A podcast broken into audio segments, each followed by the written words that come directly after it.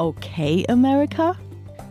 Klaus Brinkbäumer und Rike Havertz erklären die USA. Hallo zu Okay America, dem transatlantischen Podcast von Zeit Online und MDR aktuell. Ich bin Klaus Brinkbäumer, Programmdirektor des Mitteldeutschen Rundfunks in Leipzig. Und ich bin Rike Havertz, US-Korrespondentin von Zeit Online in Washington, D.C. Rike, die Kanzlerin war da und ist wieder weg. Liegt Washington im Sommerschlaf? So ein bisschen. Der August ist ja eh die Zeit im Jahr, in dem wenig passiert hier in Washington, D.C. Der Kongress ist in seiner Pause. Der Supreme Court ist auch schon länger in der Pause. Also es wird ein bisschen ruhiger, aber man muss auch sagen, Washington, D.C. ist ja auch temperaturmäßig im August im Grunde nicht auszuhalten. Also für mich auf jeden Fall nicht. Eine einsame Stadt, verlassene Stadt? Ja, die Amerikaner haben ja alle nicht so viel Urlaub. Also ich finde, das merkt man nicht so sehr, wie ich das immer in Berlin, finde ich, gemerkt habe oder vielleicht auch in anderen deutschen Städten, wenn dann die Sommerferien waren, dass auf einmal man wieder Parkplätze gefunden hat in der Straße zum Beispiel und die Cafés leerer waren. Hier merkt man das, finde ich, nicht so doll. Aber natürlich gehe ich jetzt ab und zu auch am Samstagmorgen ins Schwimmbad und es ist angenehm, wie sehr ich die Bahn für mich habe, sagen wir es mal so. Ich habe mich in New York ja immer wieder auch gefragt, ob das nicht ein wenig Selbststilisierung sei, äh, dieses Gerede davon, dass sie niemals Urlaub hätten, weil von Juni bis äh, Ende August die New Yorker entweder in Long Island, auf Long Island oder aber in Upstate, wie man dort sagt, also im Norden von New York City äh, in ihren Ferienhäusern waren, ja? Und das wirklich, wie gerade gesagt, monatelang. Ja, ja, ich weiß auch nicht, also so ganz kommt das mit den Urlaubstagen gefühlt, nee. finde ich auch nicht hin. Aber ich habe äh, neulich mit äh, einem äh, geschätzten Kollegen und auch Podcast-Kollegen äh, Heinrich Wefing vom Politikteil, machen wir gleich nochmal ein bisschen Werbung fürs Politikteil gesprochen, der Sehr sagte, verdient in Washington, D.C., da hätte er immer das Gefühl gehabt, man käme raus und würde gegen so ein nasses Saunahandtuch laufen. Da habe ich gesagt, das ist eine sehr gute Beschreibung mit der Ergänzung, dass das Saunatuch ungefähr Mauerstärke hat, weil es halt auch ein, einfach gar nicht nachgibt. Und ich finde, so fühlt es sich tatsächlich an. Und äh, ich wäre dann auch, wenn ich es könnte, vermutlich ein paar Wochen irgendwo äh, in einer Küstenregion, wo wenigstens ein bisschen Wind weht. Weiß man, weißt du, wo die Bidens Urlaub machen? Na, traditionell ja immer äh, auf Nantucket. Das ist eine Insel gelegen vor Massachusetts. Das ist die beiden Urlaubsinsel. Wunderschön auch. Ich war auch schon da. Ich weiß nur nicht, ehrlich gesagt, ob sie jetzt zum Beispiel im Sommer da sind oder ob sie über Thanksgiving da sind oder vielleicht äh, zu beiden Jahreszeiten. Nantucket übrigens die kleine Schwester ein bisschen von Martha's Vineyard, wo ja sehr prominent die Kennedys immer Urlaub gemacht haben. Und die Obamas. Und dann auch die Obamas, das stimmt. Also ich weiß nicht so genau, wo Joe Biden ist, aber das Schöne ist ja, wenn man in Washington DC lebt und so zentral wie ich und Joe Biden ist auch in der Stadt, dann hört man immer, wenn er irgendwo hinfliegt oder wiederkommt, weil man diese Hubschrauber wirklich hört und er wird ja auch immer begleitet. Marion One ist ja der Hubschrauber des Präsidenten und da gibt es natürlich immer noch Begleithubschrauber zur Sicherheit und man hat irgendwann, hört man so ein richtiges Gespür und Gehör für diese Hubschrauber. Hier kreisen ja häufiger mal Hubschrauber, aber denkt man, ah, das ist doch bestimmt wieder der Präsident und dann kriegt man die Mail aus dem Weißen Haus, dass er auf dem Weg irgendwo hin ist und das wird auf jeden Fall in den Sommermonaten ein bisschen weniger. Rike, wir machen eine Feriensendung heute. Wir machen eine, ich glaube, man kann sagen, Liebessendung. Unser Amerika, unser liebstes Amerika, warum wir Amerika lieben. Wir machen eine Reisesendung, eine Lesesendung auch, eine sinnliche Sendung hoffentlich, eine, ja, wie soll man sagen, romantische, sehnsüchtige, ganz gewiss eine Listensendung außerdem, unsere liebsten zehn, unsere Top 10 aus ganz vielfältigen Bereichen aus der ja doch variantenreichen Welt Amerikas. Oft gewünscht von unseren Hörerinnen und Hörern und jetzt äh, setzen wir es durch und ich freue mich wahnsinnig drauf. Wir haben ja Ende vergangenen Jahres in diesem ganzen äh, Wahlwahnsinn irgendwann auch eine Jahresabschlusssendung gemacht mit auch ein paar Kategorien aus dem Jahr 2020 und das hat schon so Spaß gemacht und in der Vorbereitung habe ich schon gemerkt, wie schwierig es ist und wie klein man denkt und dann war ich fertig und dachte, oh Gott, ich habe noch ganz viel vergessen, was ich eigentlich erzählen möchte. Insofern müssen wir dann irgendwann bestimmt noch mal eine Fortsetzung unserer Top Ten machen. Die USA übrigens lieben Listen. Vielleicht muss man sagen, die amerikanische Männer lieben Listen, weil es sehr viel mit Sport zu tun hat. Sportstatistiken, ja, sind so unfassbar beliebt. Also welcher Baseballspieler immer im zweiten Inning mit zwei Fehlwürfen startet oder so. Solcher Quatsch wird, äh, wird vermerkt, protokolliert, festgehalten für die Ewigkeit und dann auch diskutiert in der Kneipe und Listen rauf und runter auch von wichtigen Dingen. Es könnte damit zu tun haben, dass die Amerikaner in all den Listen, die sie so gerne führen, Nummer eins sind, oder? Sie wären auf jeden Fall gerne überall Nummer eins. Sie sind es natürlich nicht, aber ein Land, das sich selbst als gern größte Nation der Welt begreift, möchte sich natürlich auch immer gerne ganz oben auf allen Listen sehen. Ich würde mal, ich mache mal eine Quatschkategorie direkt auf. Ich würde sagen, was Getränkegrößen angeht, sind sie auf jeden Fall die größten, weil ich wüsste auf jeden Fall kein Land, wo man größere Getränke bekommt, wenn man, weiß ich nicht, eigentlich nur ein Large-Getränk im Kino oder sonst wo bestellt und dann irgendwie mit so einem 2-Liter-Eimer wieder in der Hand aus der Schlange heraustritt wir können die ja nicht immer ganz gelassenen und nicht immer wirklich selbstbewussten, hin und wieder auch ein bisschen neurotischen USA trösten, indem wir Quatschkategorien an den Anfang stellen. Die größten Popcornbecher, Platz 1 USA. Ja, unbedingt. Die größten Hamburger. Hamburger, ja, ne? Ja, die, ja. die größten Flaggen mit Sicherheit, möchte ich sagen. Die meisten Flaggen. Wobei Nordkorea vermutlich dicht auf, möchte ich. die USA gewinnen. Nein, die meisten Flaggen, die größten Flaggen USA vor Nordkorea. Ja, also, ich, also meine Erinnerung jetzt an den 4. Juli, wo wir uns ja auch äh, gesprochen haben und ich noch oben in Michigan war und es gab keinen Bootssteg, habe ich da ja schon gesagt, wo nicht eine Flagge hing, kein Auto, kein Vorgarten, nichts. Also man wird wirklich, man wird ein bisschen damit erschlagen. Dieses Land der Daten und Zahlen, das übrigens, das habe ich vorher nachgelesen, ich weiß nicht warum, 9.525.067 Quadratkilometer groß ist und 331.449.281 Einwohner und Einwohnerinnen hat. Ich glaube, das ist mit der Stoppuhr gemessen worden, genau in dem Zeitpunkt, an dem wir miteinander reden, Rike. Dieses Land also hat jede Menge Kategorien zu bieten und wir beginnen mit den zehn Präsidenten. Wir machen unsere Top Ten, immer du fünf, ich fünf. Ich bin sehr gespannt. Die zehn besten und schlechtesten, also die zehn, wie soll man sagen, markantesten Präsidenten der USA. Ricke. Ich fange mal mit einem der besten an und da sind wir uns vermutlich direkt einig. Abraham Lincoln, Präsident von 1861 bis 65, wird hier auch in den USA immer als der historisch beste Präsident des Landes bewertet von allen möglichen Historikerinnen und Historikern. Aber tatsächlich hat er das Land durch den Civil War geführt und damit natürlich eine sehr einzigartige Stellung in der langen Liste der Präsidenten. Ich ergänze Roosevelt, Franklin D. Roosevelt, der, wir haben schon oft über ihn diskutiert, wir müssen nicht viel sagen, der den New Deal erfunden hat, die, wenn man sie denn sozial nennen möchte, die USA, die Sozialpolitik geprägt Dazu kann man es, glaube ich, sagen. Roosevelt also. Okay, ich äh, spekuliere darauf, dass du bestimmt Lincoln und irgendwelche anderen historischen Präsidenten noch in deiner Liste hast und springe deswegen einfach mal in die Neuzeit und sage Harry S. Truman, der, glaube ich, unterschätzt wird, war von 45 bis 53 Präsident nach Roosevelt und hat vor allen Dingen eine Executive Order, also eine präsidiale Verordnung unterschrieben, die ein bisschen klein klingt, aber doch sehr groß ist für die USA. Er hat nämlich am 26. Juli 1948 die Aufhebung der Race Discrimination in den US-Streitkräften verordnet und damit begonnen hat, eine lange Liste von Gesetzen und äh, juristischen Entscheidungen, die die Rassendiskriminierung im Land aufheben sollte. Wir haben schon oft darüber gesprochen, dass natürlich in der Realität Rassismus immer noch ein großes Problem ist, aber Truman mit seiner Verordnung auf jeden Fall historisch bedeutend. Und Lincoln hattest du schon? Lincoln muss man nennen, Rike. Wen nenne ich denn noch? George Washington, den man heute natürlich wegen seiner Einstellung zur Sklaverei differenzierter betrachtet, aber der ein in seiner Zeit beurteilt mutiger, großdenkender erster Präsident war. Wir kommen zu den schlechtesten. Trump gewinnt. Trump gewinnt nicht in allen Ranglisten, aber meine führt er an.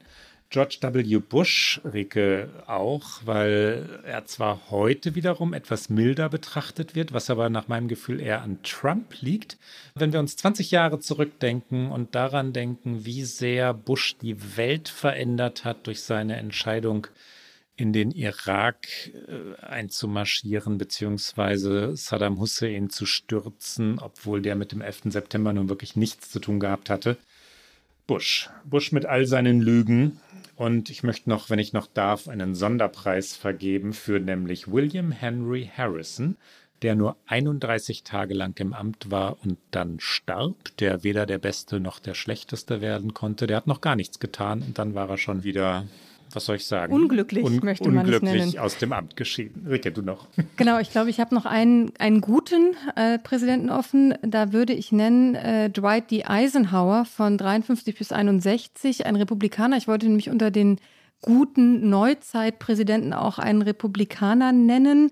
Und ihn möchte ich vor allen Dingen nennen, weil er wie keiner, glaube ich, seitdem mehr für Überparteilichkeit stand. Also es haben tatsächlich beide Parteien, er war ja ein äh, ehemaliger General, um ihn gebuhlt, dass er doch für die jeweilige Partei antritt. Er ist schließlich als Republikaner angetreten und im Wahlkampf hat seine Ehefrau in einem Artikel in The Good Housekeeping einen Aufruf gestartet und hat gesagt, stimmen Sie für meinen Mann oder für Gouverneur Stevenson, seinen Gegner, aber bitte gehen Sie zur Wahl. Das ist ja ein Aufruf, der im Grunde fast unvorstellbar ist im heutigen Amerika. Deswegen wollte ich ihn erwähnen.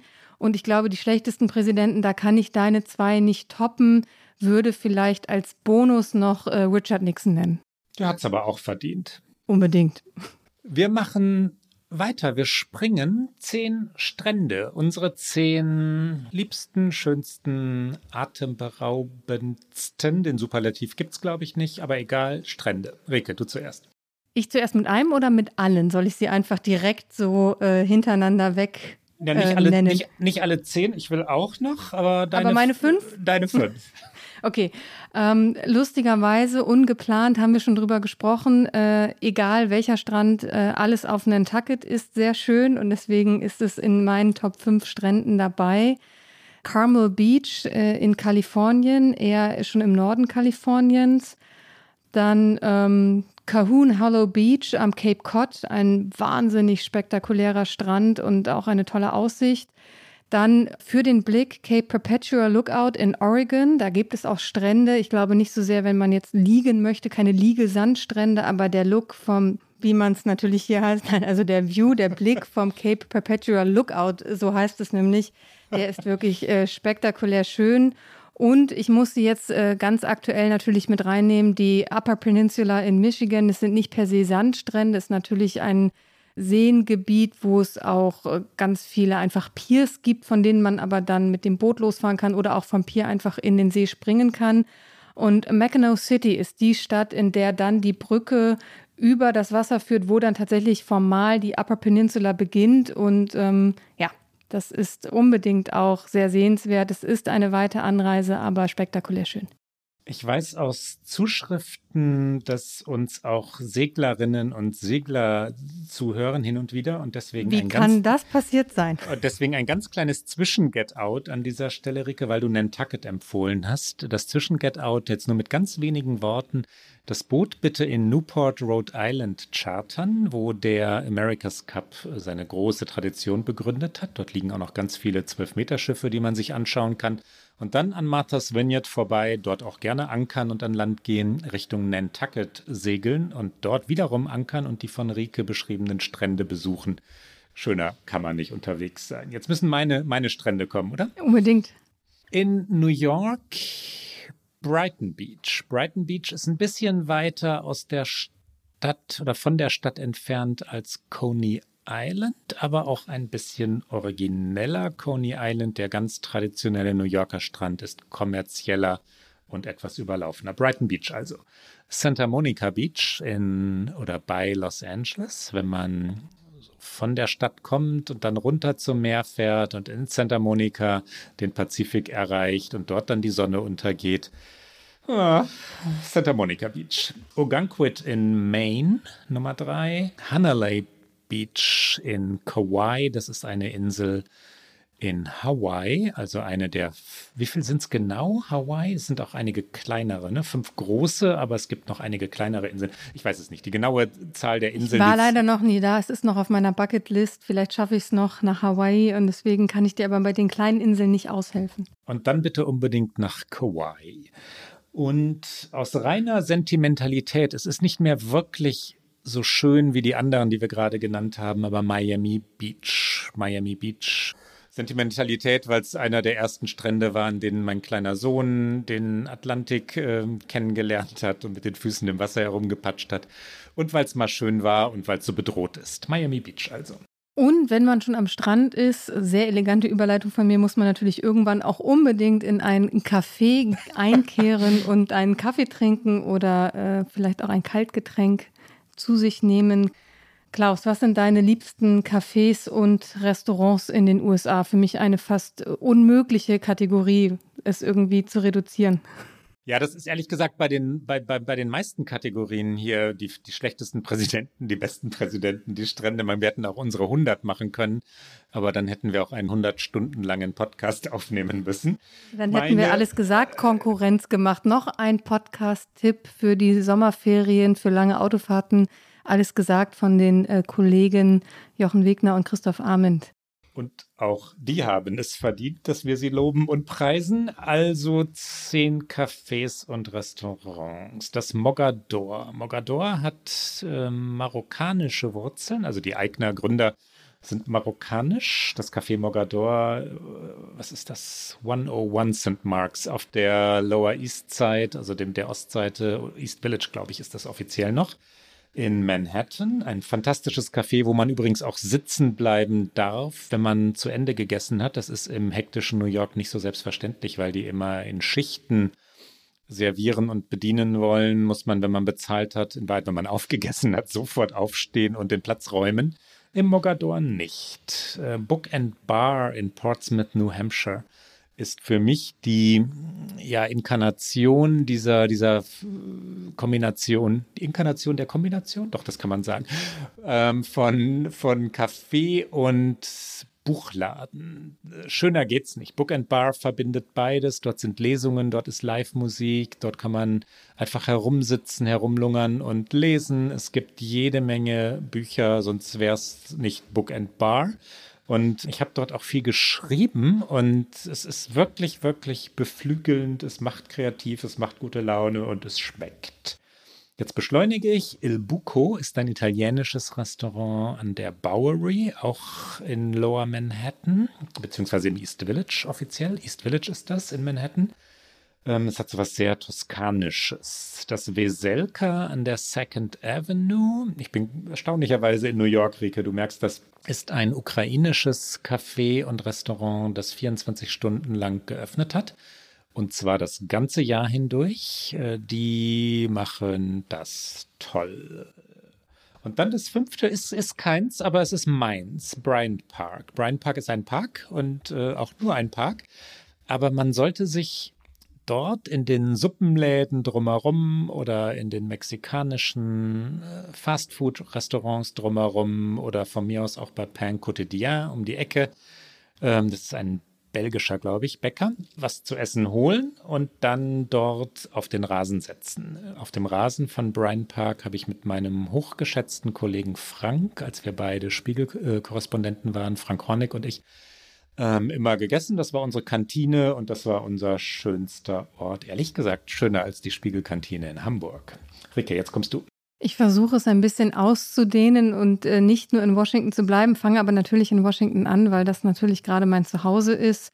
Mein liebster äh, Kaffeeladen, auch hier um die Ecke bei mir, ist die The Coffee Bar in der S Street Northwest und es ist während der Pandemie eigentlich nur ein Fenster gewesen weil natürlich alles zu war, aber man konnte bestellen und hat dann durch den Fenster einen sehr guten Kaffee gereicht bekommen und man konnte auch draußen sitzen und es ist einfach äh, guter Kaffee und wahnsinnig nette Leute, die da bedienen und die sich äh, relativ schnell tatsächlich auch meinen Namen gemerkt haben und ihn richtig auf den Kaffeebecher geschrieben haben, was eine Seltenheit hier ist und ich normalerweise an irgendwelchen hektischen Coffeeshops, an Flughäfen immer nur Anne heiße, damit es unkomplizierter wird und mich dann daran erinnern muss, dass ich auch äh, aufmerke, wenn Anne ausgerufen wird.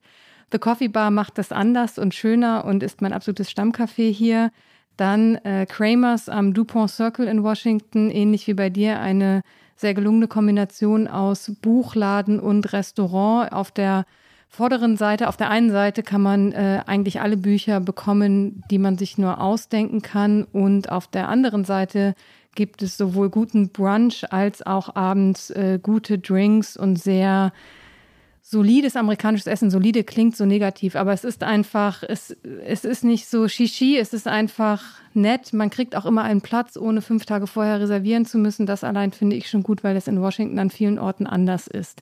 So, jetzt verlasse ich die Ostküste und gehe nach Kalifornien. The Good Life Café in Mendocino. Mendocino ist ein sehr kleiner Küstenort in Kalifornien.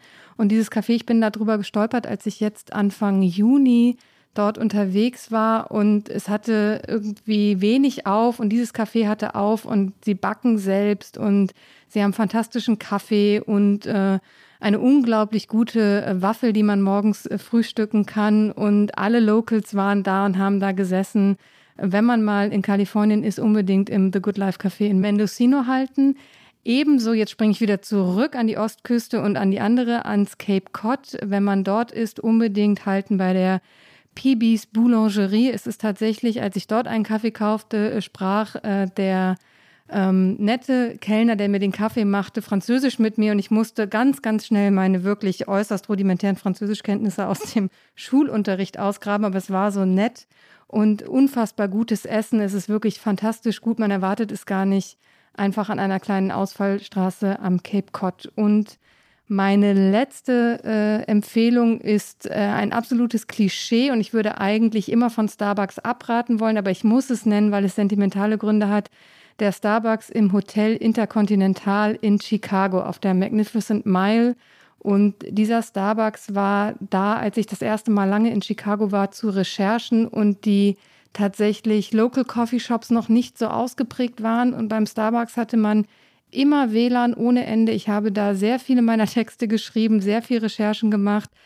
Der ganze Laden war voller Leute, die da gearbeitet haben und äh, ich konnte mir einfach nebenan das Steak-Restaurant von Michael Jordan nicht leisten damals und deswegen saß ich immer im Starbucks und ich hoffe, dass ich das, während ich hier bin, nochmal nachhole und einmal auch zu Michael Jordan ins Steakhouse gehe.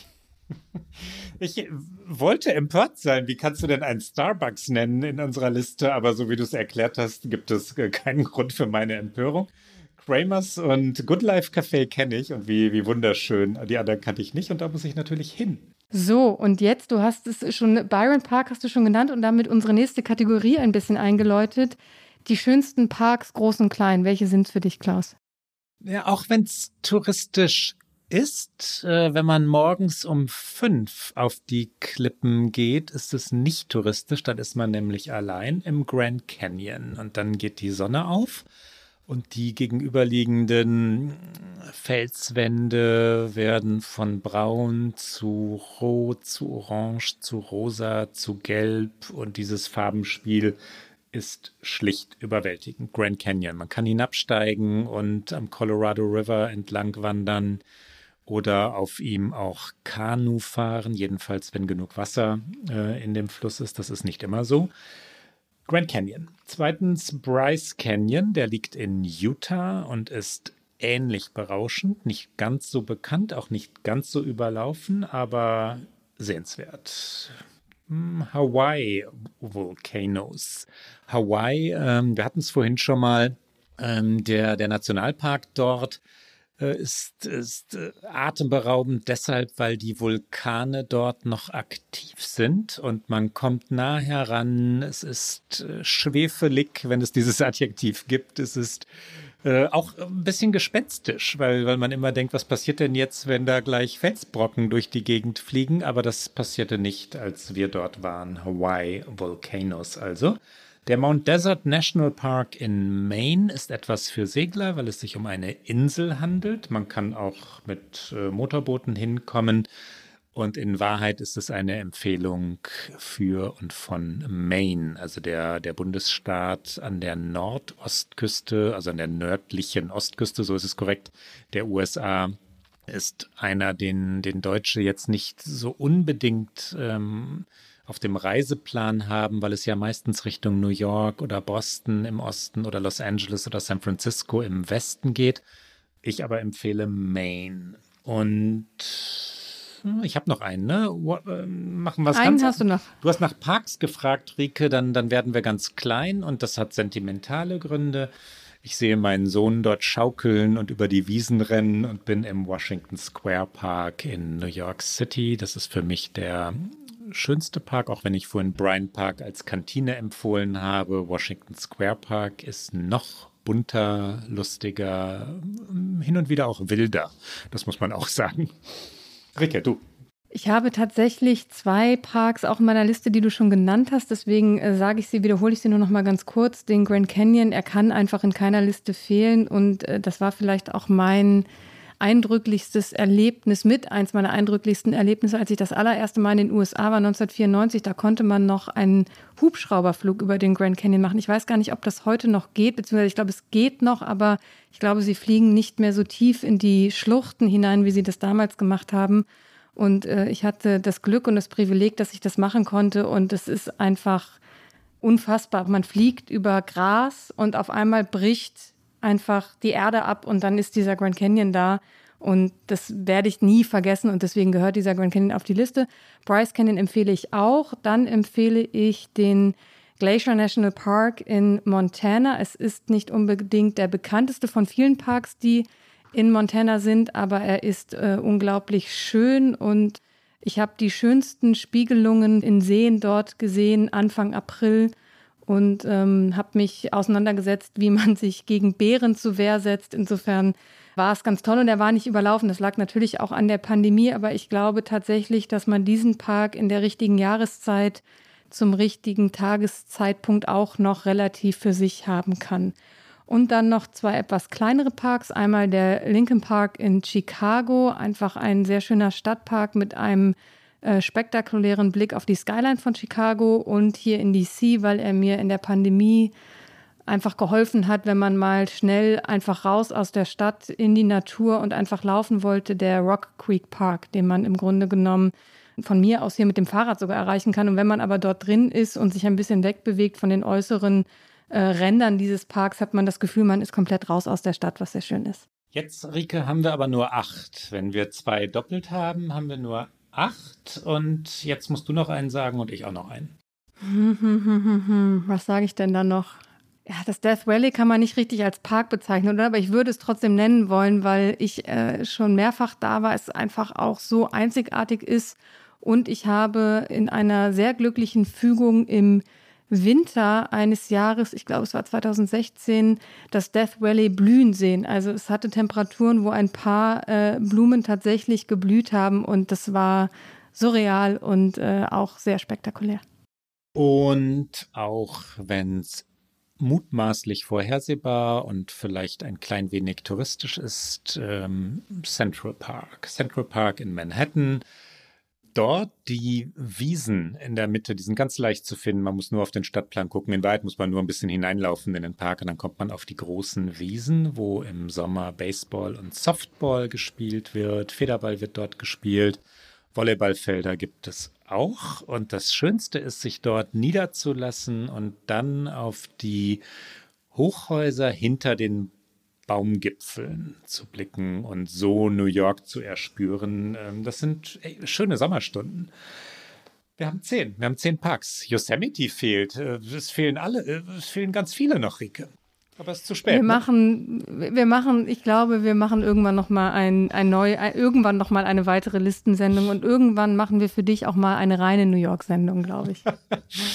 oh, danke. Ich freue mich schon.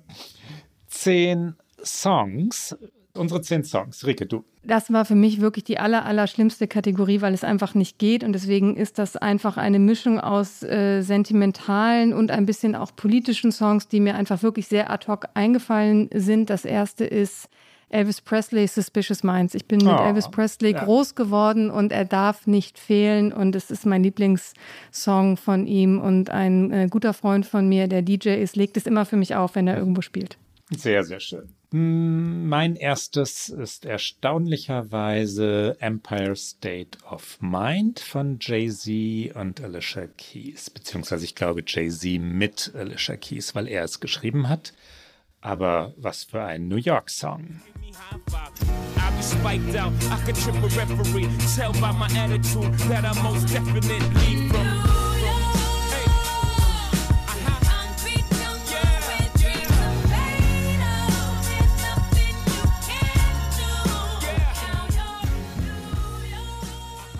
Du machst hier schon eine heimliche New York-Sendung.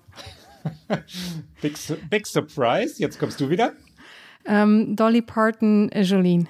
The River, Bruce Springsteen.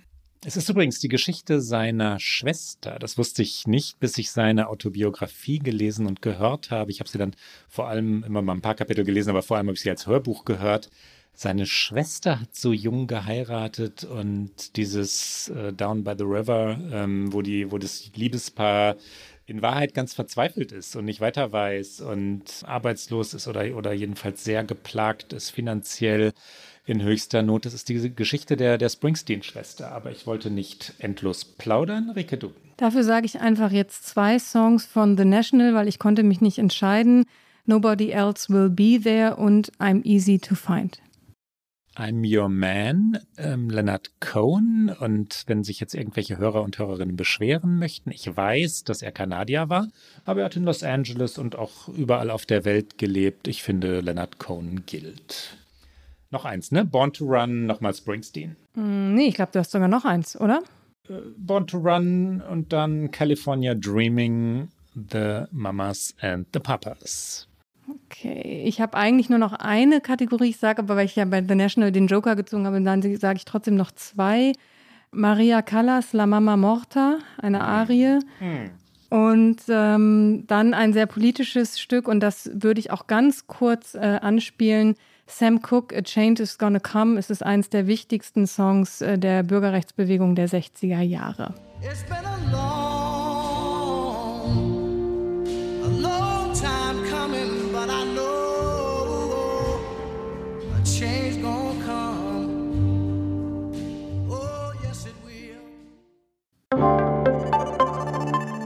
Werbung. Wie geht es weiter mit der Europäischen Union? Präsidentschaftswahlen in den USA, EU-Parlamentswahlen, geopolitische Krisen und wirtschaftliche Schwierigkeiten. Wir suchen Lösungen für diese Herausforderungen. Am 19. und 20. März auf der digitalen Europakonferenz von Handelsblatt, Die Zeit, Tagesspiegel und Wirtschaftswoche. Über die Zukunft Europas sprechen wir mit Bundeskanzler Olaf Scholz, Wirtschaftsminister Robert Habeck und vielen mehr. Kostenlose Anmeldung unter europe20xx.de. Von Songs komme ich zu Soundtracks, komme ich zu Filmen. Die nächste unmögliche Kategorie, die schönsten, besten, liebsten Filme. Klaus. Ja, das geht nicht, wie alle Kategorien nicht gehen. Und deswegen geht es natürlich doch. Man muss sich entscheiden im Leben. Pulp Fiction von Tarantino, The Godfather von Francis Ford Coppola. In Wahrheit natürlich alle drei Teile, doch alle drei sogar, aber auf jeden Fall der, der erste gewinnt hier. Die unbestechlichen Alan J. Pakula, spricht man ja nicht Pakula? Pakula? Pakula, ich weiß nicht genau. Jedenfalls der, der große von uns auch schon erwähnte Film über Watergate mit Dustin Hoffman und Robert Redford als Bernstein und Woodward. Ähm, Citizen Kane, Orson Welles, gleichfalls ein großer Journalistenfilm und Spotlight, ein großer Journalistenfilm. Ich weiß nicht, warum ich immer bei denen hängen bleibe. Rike. Pulp Fiction übrigens äh, bester Soundtrack mit einer der besten Soundtracks, ja, finde ja, ja. ich. Und jetzt, wo ich so auf meine auch spontane Liste gucke, sehe ich, dass ich offensichtlich eine Affinität zu Robert Redford habe, weil er ist gleich zweimal vertreten mit den Unbestechlichen, den du schon genannt hast, und mit uh, The Way We Were mit uh, Barbara Streisand. Dann noch auf meiner Liste Philadelphia, obwohl ich kein Tom Hanks-Fan bin, aber dieser Film, aus dem übrigens auch die Arie von Maria Callas ist, äh, unfassbar bewegend und so ein wichtiges Thema. Und der Titelsong von Springsteen, wenn ich das ausnahmsweise einfließen lassen darf? Du darfst natürlich. Dann, ähm, weil es so ein, äh, ein klug gemachter, lustiger Film ist und gleichzeitig ein Film ist, der im Grunde genommen ohne männliche Hauptdarsteller auskommt. Bridesmaids mit Kristen Wick. Ähm, unglaublich lustiger Film. Ähm, Singing in the Rain, ein Klassiker mit Gene Kelly und Once Upon a Time in the West. Ich glaube, auf Deutsch übersetzt, Spiel mir das Lied vom Tod mit unfassbar guter Musik von Morricone mit Henry Fonda, Claudia Cardinale und ich weiß nicht, wie oft ich ihn in meiner Kindheit gesehen habe, weil mein Vater so ein großer Fan von diesem Film ist.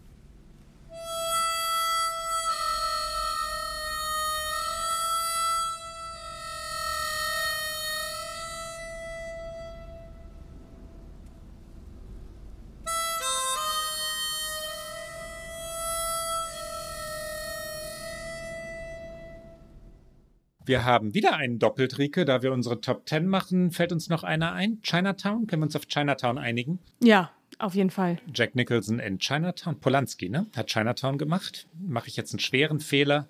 Let me Google that for you. Und Google sagt mir, du hast recht, es ist Polanski. Wir kommen zu zehn Sportteams in ihrer Ära oder ihrem Jahr. Also jetzt nicht die, sagen wir mal, New York Knicks, obwohl ich nicht wüsste, warum man die nennen sollte, an und für sich, sondern ein Team in seiner Ära. Ich glaube, wir verstehen uns. Rike, du.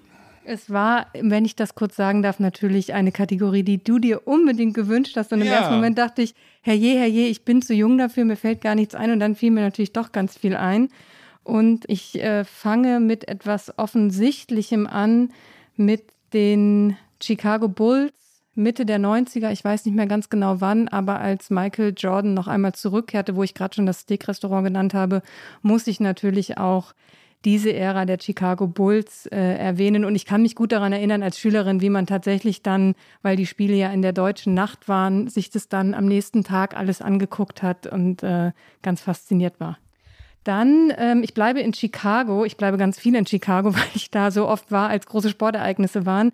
Äh, die Chicago Cubs 2016, das erste Mal die World Series gewonnen seit 1907 und 1908. Das konnte man sich damals kaum vorstellen. Es war ein Sieg gegen die Cleveland Indians, das siebte Spiel am 2. November 2016, also eine Woche vor der Wahl, bei der dann Donald Trump gewann. Es war gefühlt so die letzte euphorische Nachricht dieses Novembers und äh, der Chicago River wurde tatsächlich blau eingefärbt, weil das die Farbe der Chicago Cubs ist. Und ich, Treppenwitz der Geschichte, saß in Ohio, weil ich da am äh, Arbeiten und Recherchieren war und saß immer nur zwischen Cleveland Indian Fans und war die einzige, die immer für die Chicago Cubs war.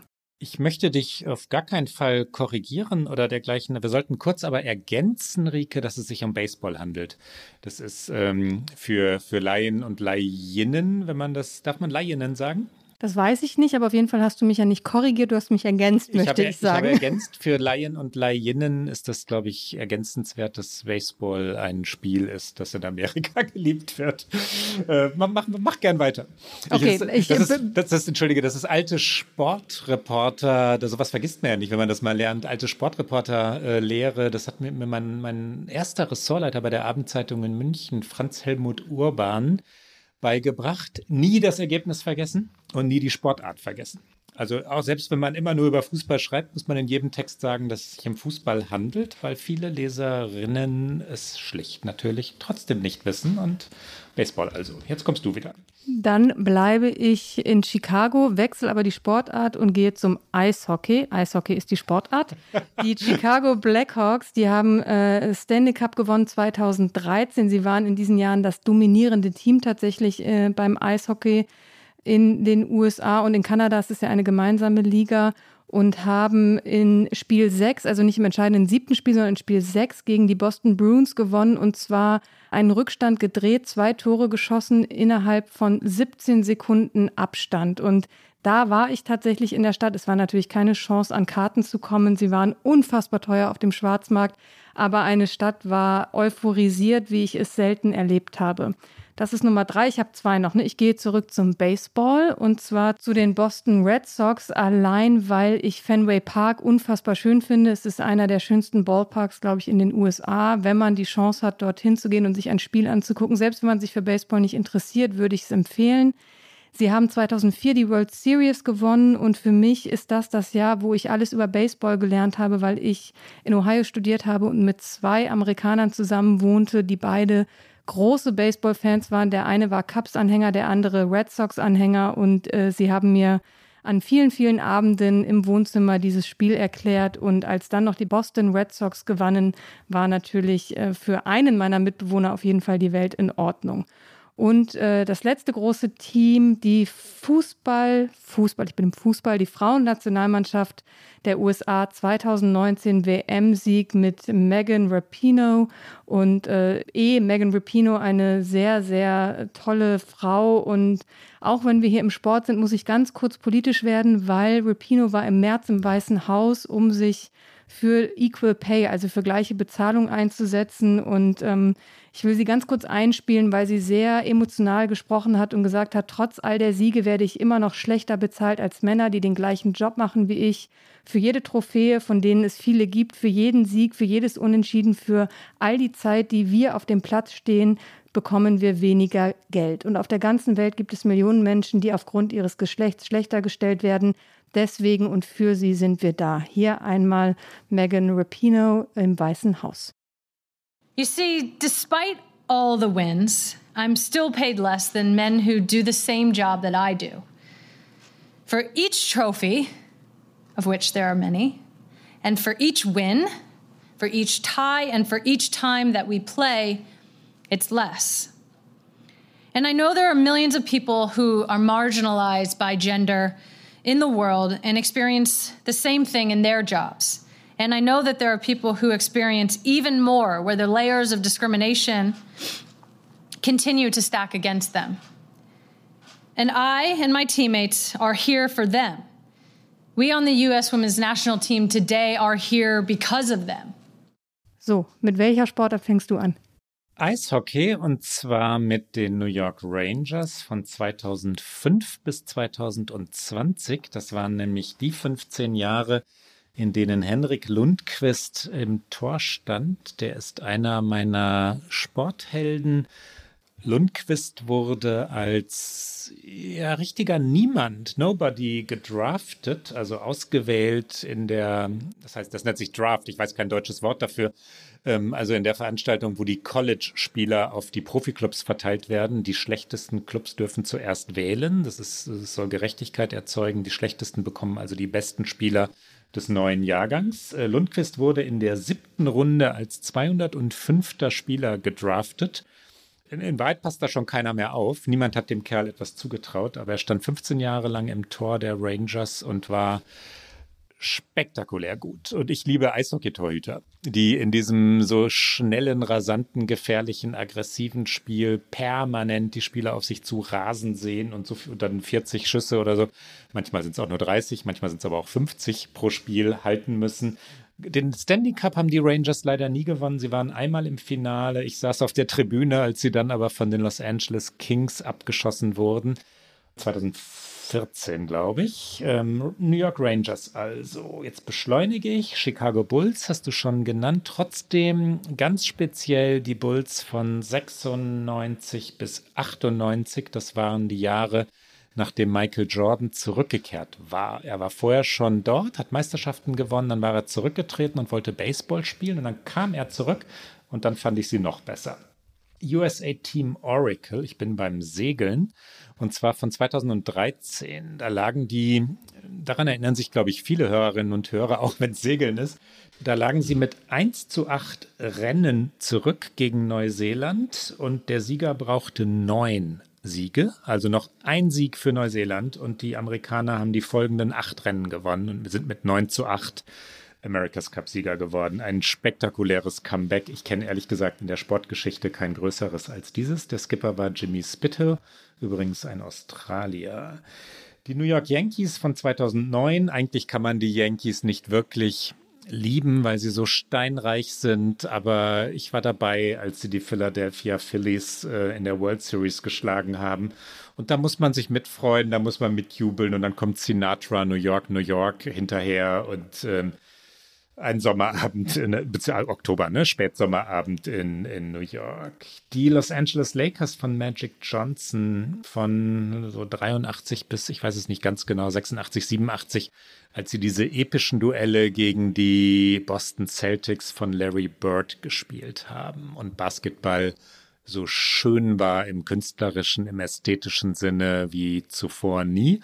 Und ehrlich gesagt auch danach nie wieder. Ich ergänze ganz kurz, dass die New York Yankees Baseball spielen. Die New York Yankees spielen Baseball. ich danke.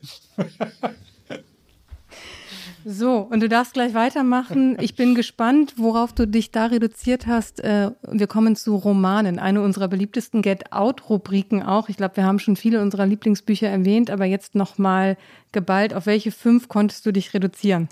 Na, ich habe wirklich gedacht, es geht überhaupt nicht. Ähm, ich, ich möchte jetzt nicht, nicht äh, angeberisch daherreden. Die, die, das Problem lag einfach drin. Ich, ich lese äh, leidenschaftlich amerikanische Bücher. Und fünf? Wie soll man denn fünf nennen? Ich habe das so gemacht, Rike, dass ich, dass ich die fünf genommen habe, die mir ganz spontan eingefallen sind und ich habe mir jede Korrektur verboten. Also ich konnte nicht hinterher sagen, aber wo ist denn Cormac McCarthy oder wo ist denn XY, sondern die fünf, auf die ich sofort gekommen bin und nur die sind stehen geblieben. Und das waren John Irving, Hotel New Hampshire. Das war eines der Bücher, weshalb ich selber Journalist werden und schreiben wollte. Also eines der ersten, die ich je gelesen habe von amerikanischen Autoren. Und wie toll ist Hotel New Hampshire. Ann Tyler, Atemübungen. Tom Wolfe, Bonfire of Vanities, Fegefeuer der Eitelkeiten, der New York-Roman für mich.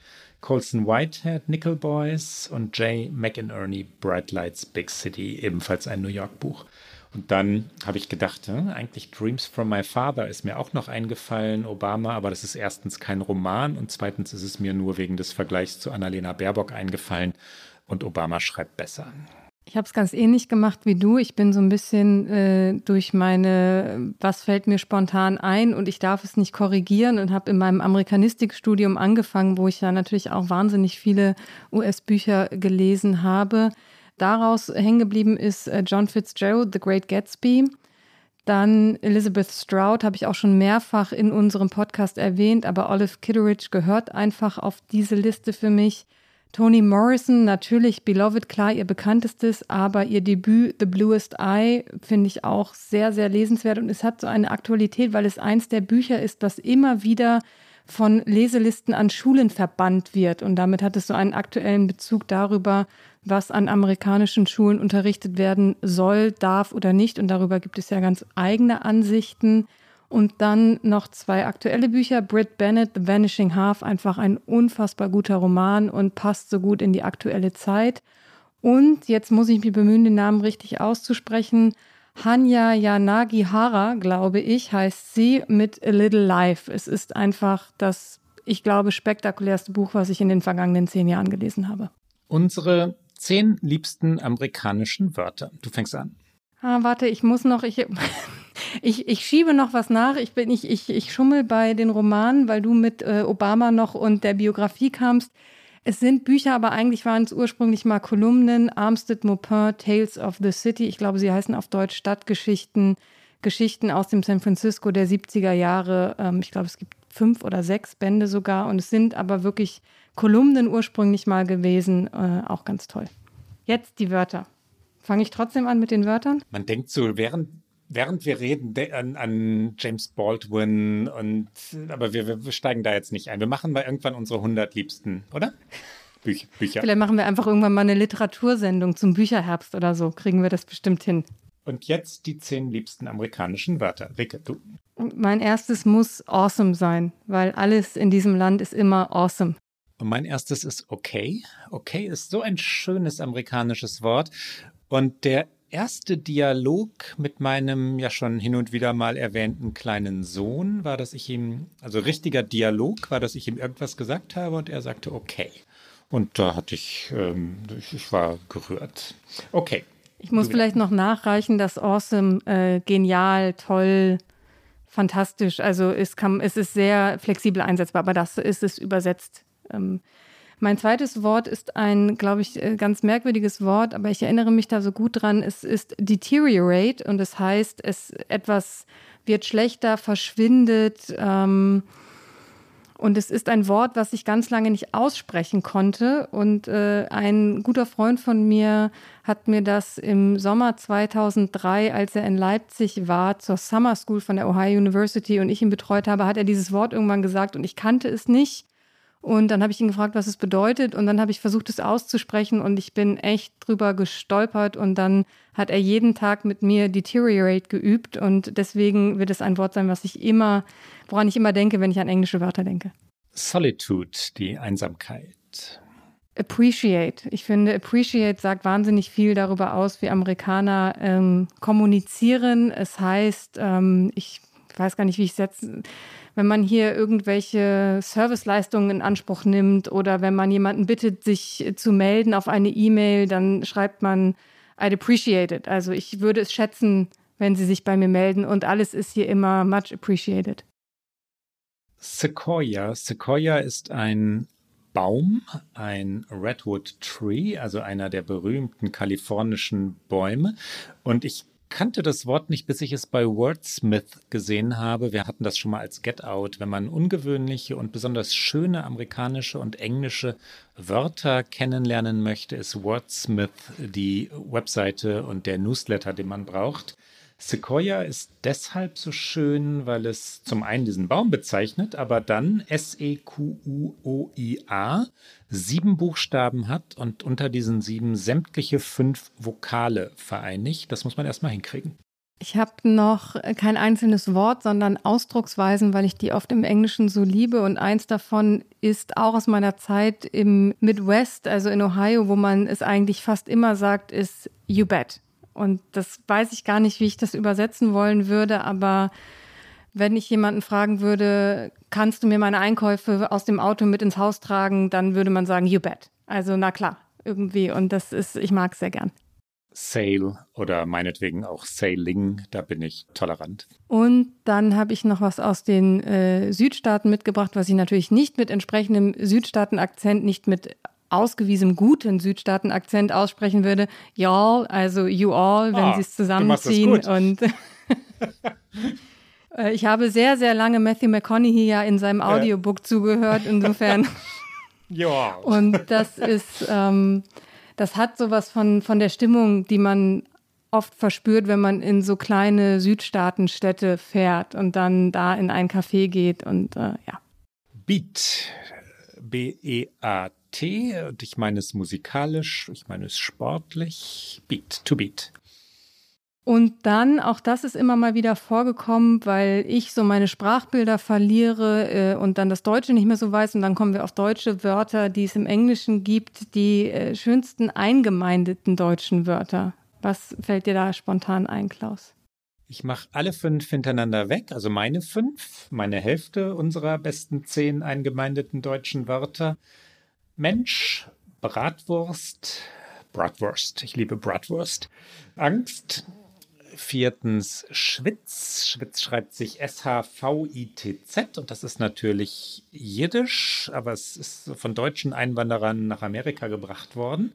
Und Weltanschauung, was ich wirklich sehr schön finde, wenn ich kleingeschrieben Welt, Weltanschauung in äh, Texten der New York Times finde. Rike, du?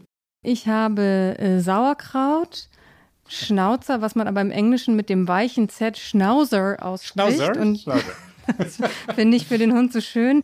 Äh, Zeitgeist, auch oft gerne Zeitgeist ausgesprochen, je nachdem, wie, wie phonetisch äh, gewandt die Menschen sind, die es aussprechen.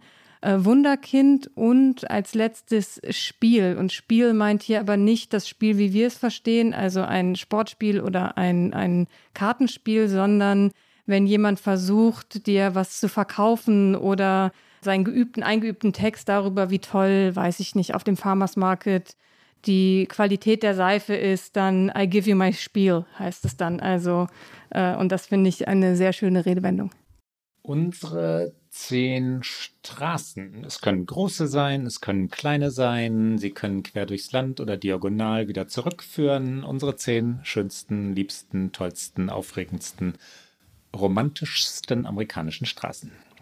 Kricke. Mache ich einfach auch wieder alle hintereinander weg. Ich mache sie, glaube ich, alle hintereinander weg. Ähm, wahrscheinlich mit die romantischste ist der Highway 101 in Oregon. ist es einfach auf jedem Meter spektakulär. Es ist, man kommt sehr langsam voran, weil man nicht schnell fahren kann, aber man will auch gar nicht schnell fahren, weil man permanent aufs Meer schauen will und gar nicht glauben kann, dass es jemals aufhört. Dann die Route 93. Sie führt durch einige Bundesstaaten, unter anderem aber durch Montana. Und zwar die Strecke zwischen Missoula, Montana und Whitefish, Montana ist ähnlich spektakulär. Es hat zwar keine Küstenlinie, aber man möchte da auch ständig anhalten und vor allen Dingen ist es eine Route, wo man den berühmten Big Sky Montanas, also diesen weiten Himmel, erleben kann. Dann in Chicago die Ecke North Damon und North Milwaukee Avenue, einfach zum Bummeln. Es ist in Bucktown in Chicago, es ist einfach ein nettes Viertel, wo man schlendern kann, wenn man in Chicago ist. Und es ist nicht unbedingt ganz downtown, also man stolpert nicht drüber, da muss man schon hinfahren. Dann, damit wir nicht nur in den ganz großen Städten sind, habe ich mir eine Straße oder eine Ecke in Columbus, Ohio ausgesucht. Wenn jemals jemand nach Columbus, Ohio kommt, dann würde ich empfehlen Short North und zwar North High Street. Es ist einfach ein ganz lebendiges Viertel mit Geschäften, mit Restaurants, mit Galerien und zeigt, dass eben auch äh, die Flyover States einiges zu bieten haben. Und als letztes die Corcoran Street Northwest in Washington, DC, schlicht und ergreifend, weil ich hier seit elf Monaten lebe und ich tatsächlich finde, es ist eine der schönsten Straßen in Washington, DC. Während wir hier so romantisch und begeistert und in Wahrheit ja wirklich liebevoll zärtlich über Amerika reden, kam gerade wieder eine E-Mail von Donald Trump herein. Ich weiß nicht, ob du sie auch gekriegt hast. Ich habe sie ganz beleidigt zur Seite gestrichen. Das wollte ich jetzt nicht.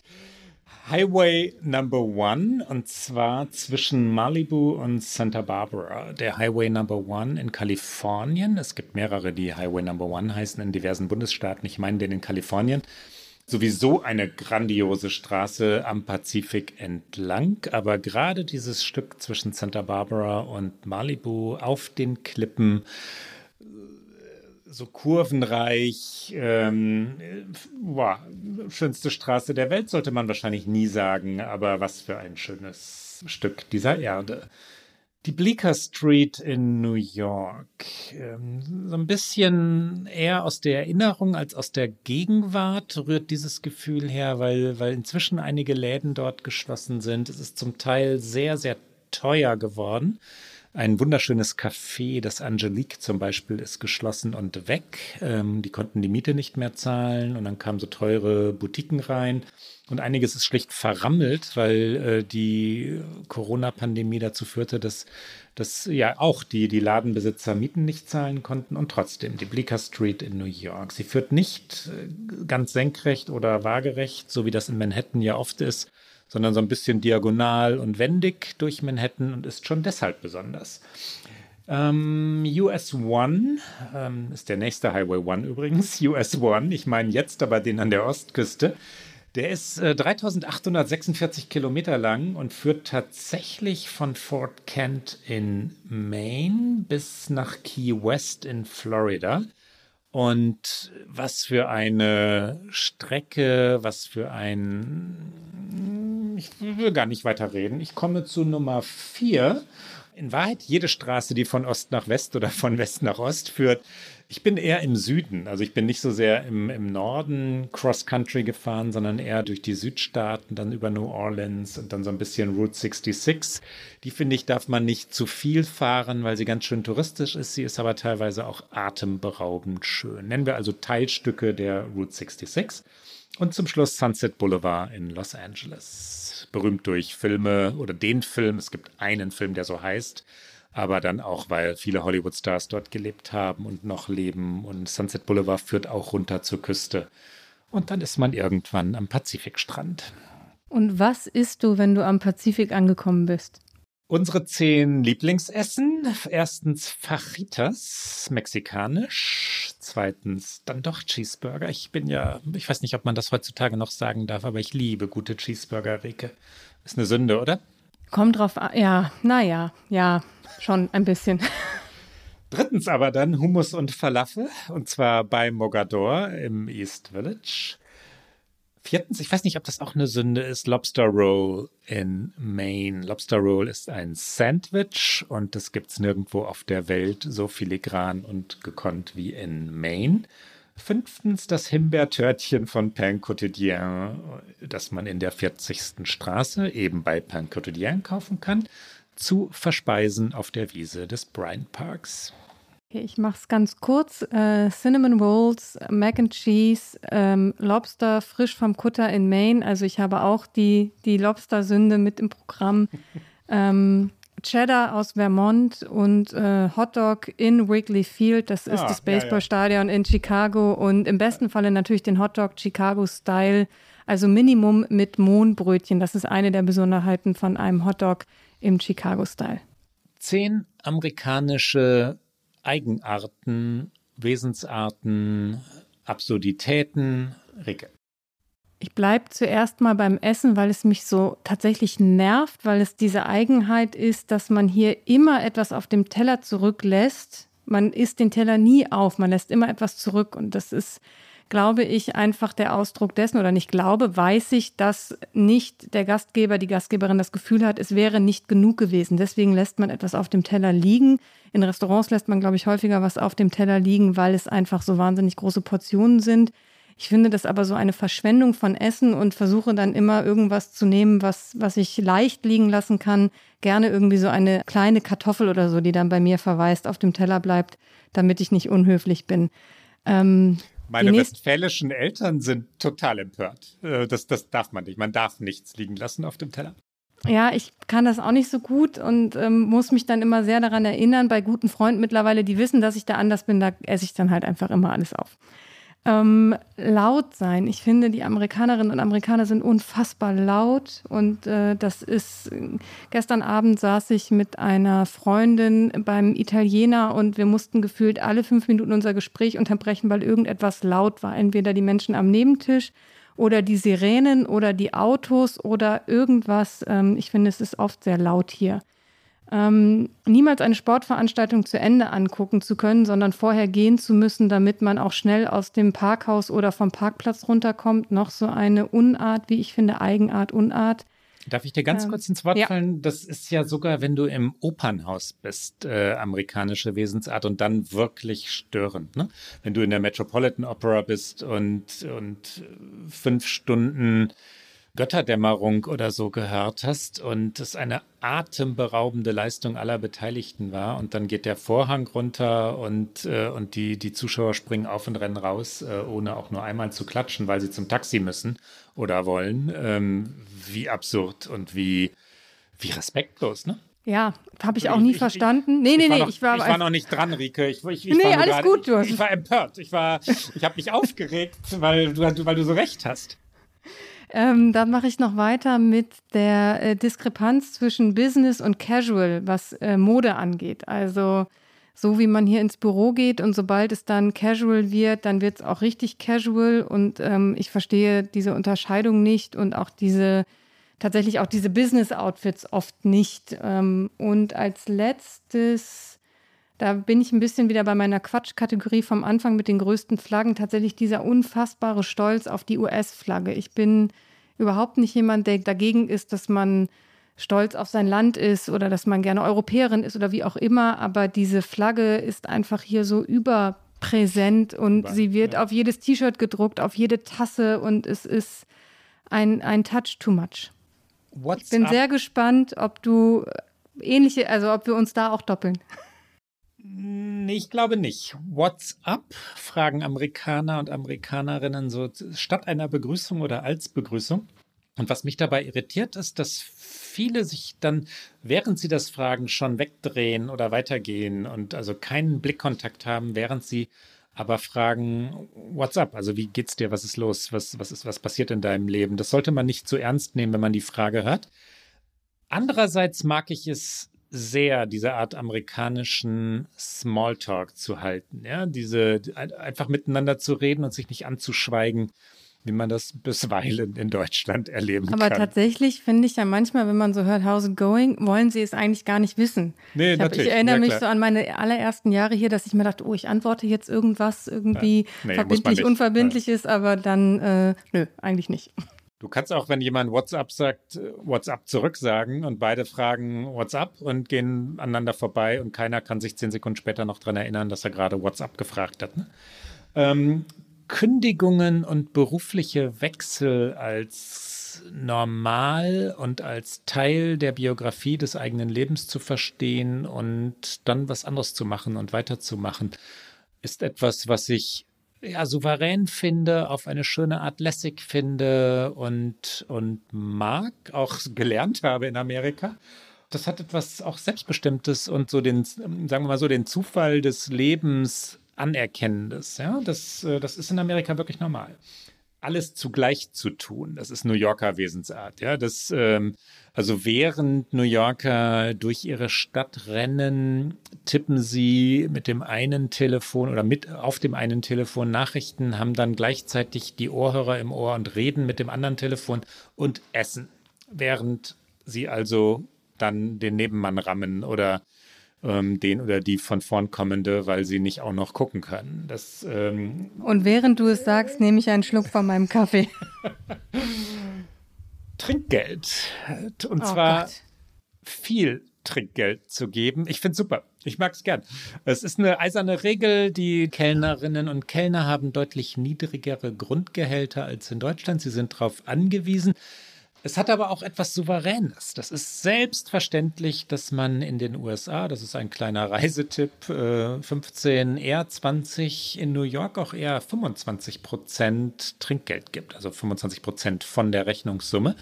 Was ich anstrengend finde, ist, dass es ganz oft schlicht verlangt wird, also auch Teil der Rechnung ist, sodass es äh, offiziell schon eingepreist ist. Das ist mir dann wieder zu wenig Souveränität auf meiner Seite. Aber hohe Trinkgelder finde ich super.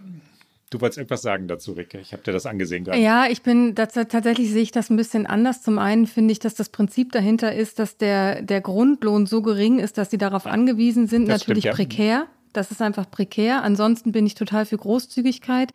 Was mich jetzt aber hier gerade auch so in der Pandemie, und da ist es mir aufgefallen wie nie, gestört hat. Es ist ja alles, also ich meine, man zahlt hier eigentlich eh nicht mehr bar, also schon vor der Pandemie nicht mehr, jetzt gar nicht mehr.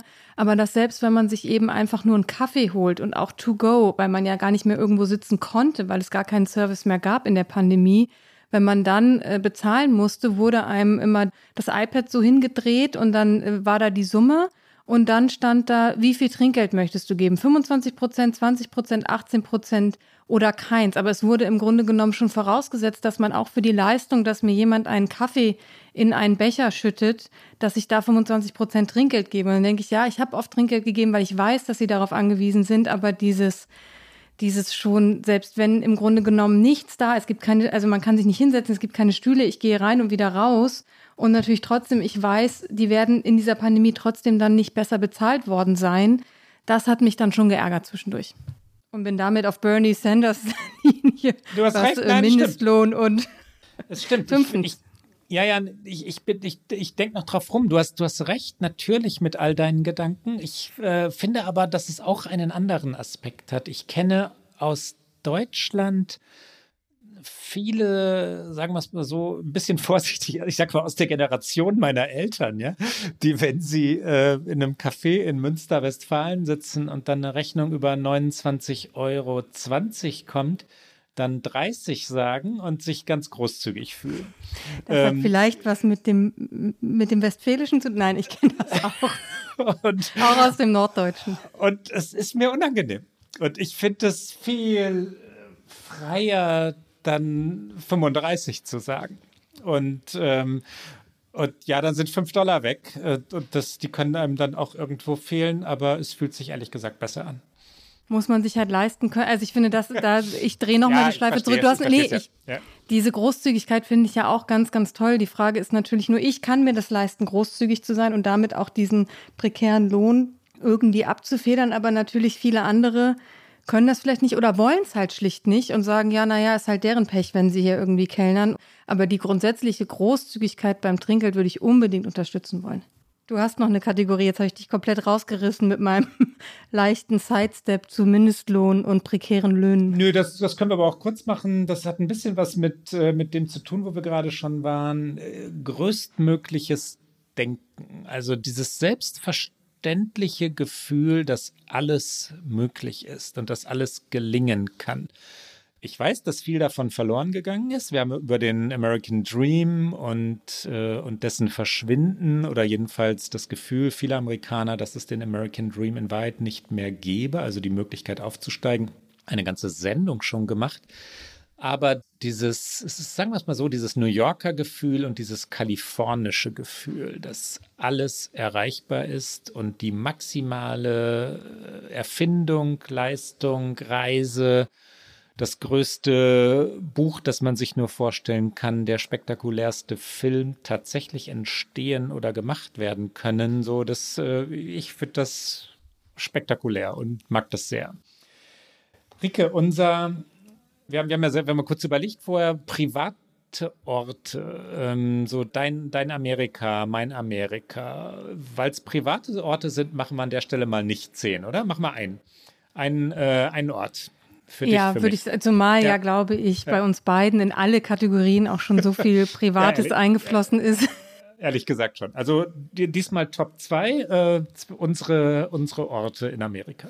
Okay, ein, ein privater Ort, eine private Erinnerung ist, und das ist tatsächlich jetzt sehr spontan, deswegen weiß ich überhaupt nicht, ob es diese Bar noch gibt, ob das alles so noch existiert, aber es ist mein Ankommen in diesem Land, was nicht ein touristisches Ankommen war, als ich 2003 anfing, in Ohio zu studieren, an der Ohio University und das erste Mal mit schnell neu gefundenen Freunden, so wie das ja hier oft ist, dass man sehr schnell sehr viele Leute kennt, in einer echten Dive Bar saß, also in wirklich so einer schrummeligen Kneipe, wo das Lightbier irgendwie damals, glaube ich, einen Dollar gekostet hat, entsprechend auch äh, geschmeckt hat. Da hat man aber übrigens immer einen Dollar fürs Bier und einen Dollar Trinkgeld. Also im Grunde hat man dann zwei Dollar fürs Bier ausgegeben.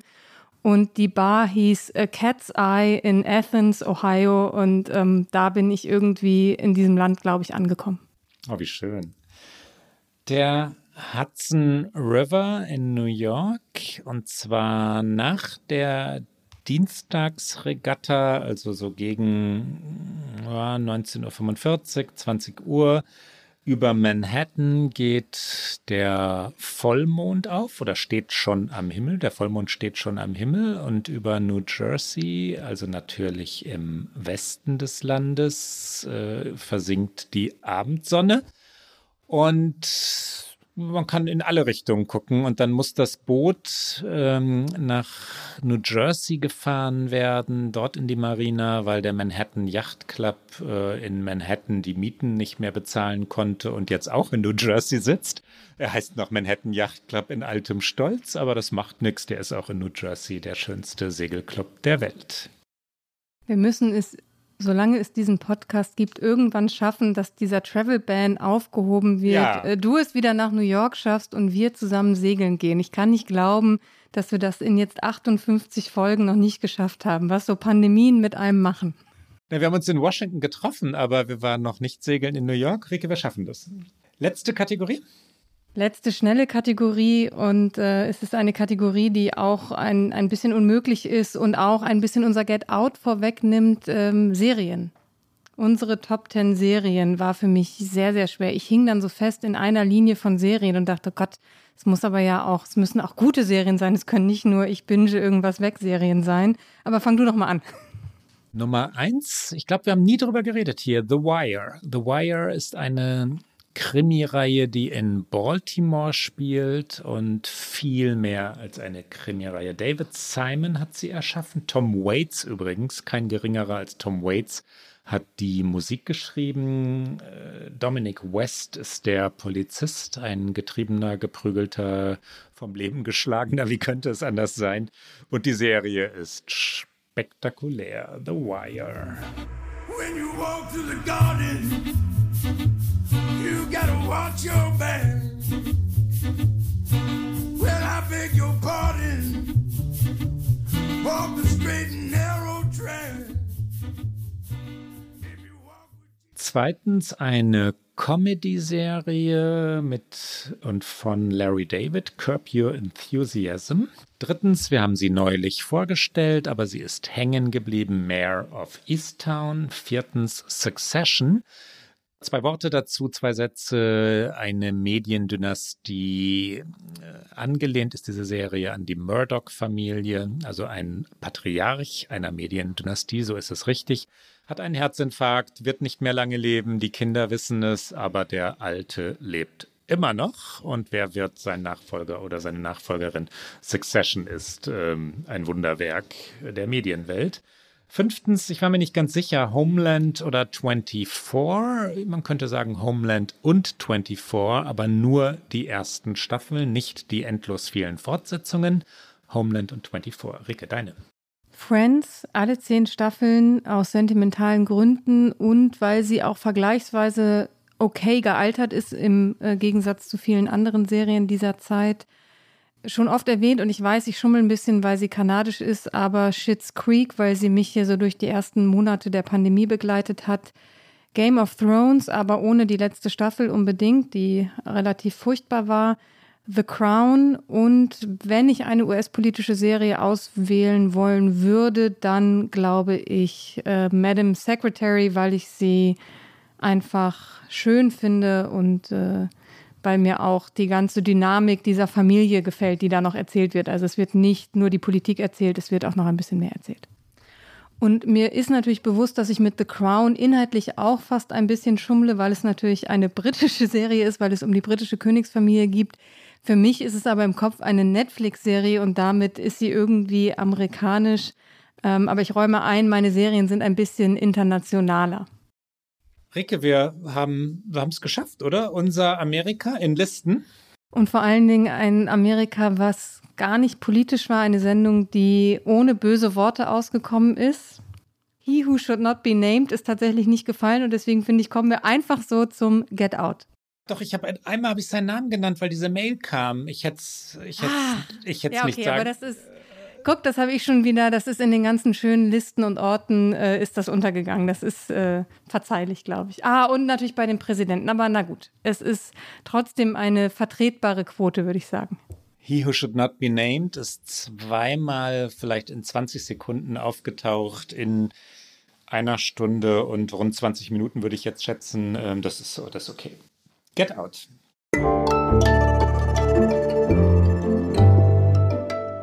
Get Out. Klaus, was ist dein Get Out? Es war fast eine ganze Sendung voller Get Outs, aber du hast auch noch ein wirkliches Get Out mitgebracht. Ja, du hast es mir aber weggenommen vorhin. Ich wollte es vorhin nicht sagen. Ähm, das, na wirklich, Hubschrauber. Ich, ich hatte mir auf, notiert und vorgenommen, dass ich über Hubschrauberflüge reden wollte.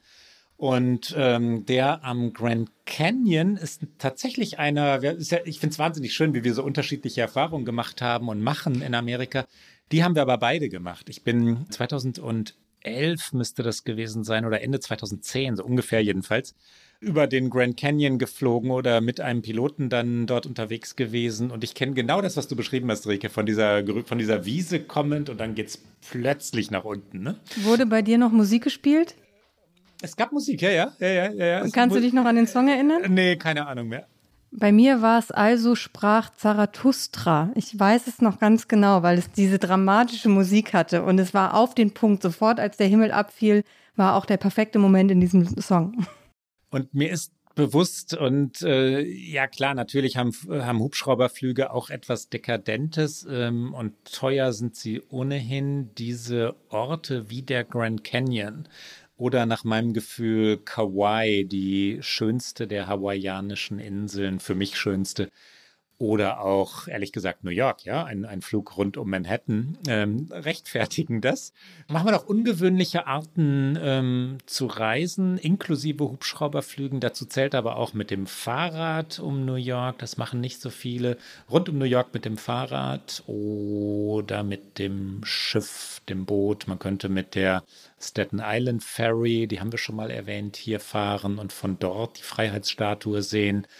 Ganz billig ähm, und wunderschön. Von der Fähre aus kommt man der Freiheitsstatue recht nah und fährt dann einfach wieder zurück. Oder man umrundet Manhattan per Schiff. Das kann man ganz leicht online finden, wie das geht. Rike, dein Get Out. Mein Get Out ist äh, dein New York, ist mein Chicago. Ich habe ganz viel Chicago mitgebracht. Und äh, wenn jetzt irgendwann Konzerte wieder möglich sind und Reisen wieder möglich sind, dann unbedingt ein Konzert im Chicago Theater in äh, Chicago. Ich habe da einmal Diana Krall gesehen, die es eigentlich auch in meine Top-Songs schaffen sollte. Da sie aber Kanadierin ist, habe ich sie jetzt hier ein bisschen ähm, noch äh, untergebracht. Und äh, das Chicago Theater, ein tolles Gebäude von außen, aber auch von innen und äh, ein schönes Konzerterlebnis. Und das war's für heute bei OK America. Sie hören uns alle zwei Wochen immer donnerstags auf Zeit Online, mdr.de, in der ARD Audiothek und auf allen guten Podcast-Kanälen. Und die nächste Folge hören Sie, wenn Sie wollen, am 19. August. Und wenn Sie uns schreiben wollen, dann erreichen Sie uns wie gewohnt unter okamerica.zeit.de. Bis dahin. Einen schönen Sommer. Bis bald.